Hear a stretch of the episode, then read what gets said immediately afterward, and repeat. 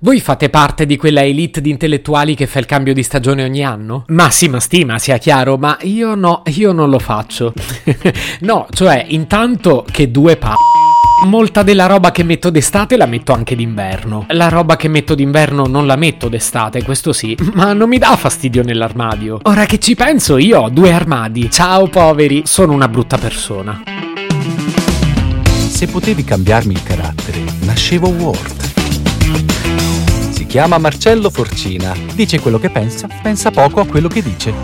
Ma quando c'è da sudare, preferisce quattro chiacchiere e un Campari Spritz.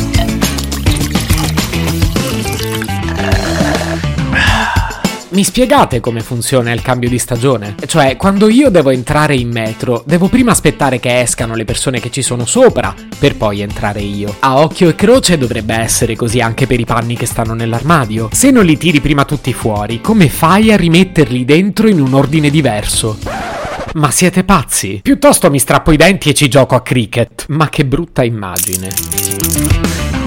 Non volevo offendervi. Per quanto mi riguarda, siete liberissimi di usare nel peggiore dei modi possibili il vostro tempo. Poi magari non avevate molto altro da fare, ma che ne so io delle vostre vite. Tuttavia mi faceva piacere utilizzare questo episodio per disquisire su un'abitudine piuttosto comune. Ho letto che la sindrome da cambio di stagione colpisce 35 milioni di italiani. 35 milioni di italiani. E con la voce più robusta fa più effetto. In Italia vivono 60 milioni di persone. È più della metà, ragazzi. Quindi se almeno per una volta la probabilità mi sorride, posso ipotizzare che una persona ogni due che mi ascoltano fa il cambio di stagione. Scusate, mi fate un favore personale? Gli ascoltatori di questo episodio devono essere pari, altrimenti io impazzisco. È un brutto momento, ragazzi. Fatemi avere ragione, vi prego.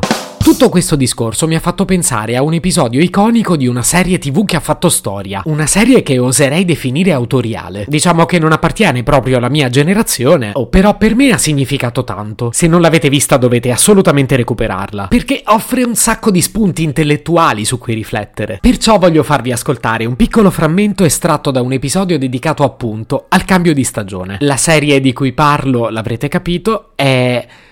Masha e Orso. Ciao Orso, sono tornata. Ah, sei tu? Ti ricordi di me? E purtroppo sì che mi ricordo. Sono la tua affezionatissima Masha. Sei contento? Una cifra. Orsacchiottino, orsacchiottone. Smettila di fare il burbero, dai. Facciamo merenda insieme? No, Masha, ora ho da fare. E dai. No. E dai. No. E dai. No. E che devi fare? Che devi fare? Che devi fare? Al momento sono impegnato a sopravvivere a te, ma se ti levi dalle scatole, devo fare il cambio di stagione. Orsetto, mi spieghi cos'è il cambio di stagione? Secondo te cos'è? Mm, fammi pensare. Se prima abitavi in viale 21 aprile e poi traslochi in via 4 novembre e hai fatto il cambio di stagione. Beh, sì, in effetti hai ragione. Ecco perché hai tirato fuori tutti questi panni. E dove ti trasferisci di bello? Il più lontano possibile da te, si spera. Cattivo, ora mi fai piangere. Uè. No, Masha, le lagne no, per favore. Il cambio di stagione si fa per esempio adesso che è arrivato l'autunno, quando metti via tutta la roba estiva e tiri fuori quella invernale. Ma è un gioco noioso. Non è un gioco. Sì, però è comunque noioso. È noioso, va bene, ma si deve fare. C'è una cosa che non ho mai capito. Perché voi adulti fate le cose noiose perché si devono fare? Se sono noiose non fatele e basta. Oh, Masha, ma sei anche filosofa adesso. Ora il cambio di stagione non è più un problema, vero Orso? Se potevi cambiarmi il carattere, nascevo Ward. Un podcast inutile, effervescente e tossico, come una pasticca di mentos in una bacinella di Coca Zero. Questa serie è disponibile su Spotify, Apple Podcast, Google Podcast, Spreaker e sulle radio online futuradio.it e radiopretaporte.com. Stelline, recensioni e follow sono molto graditi.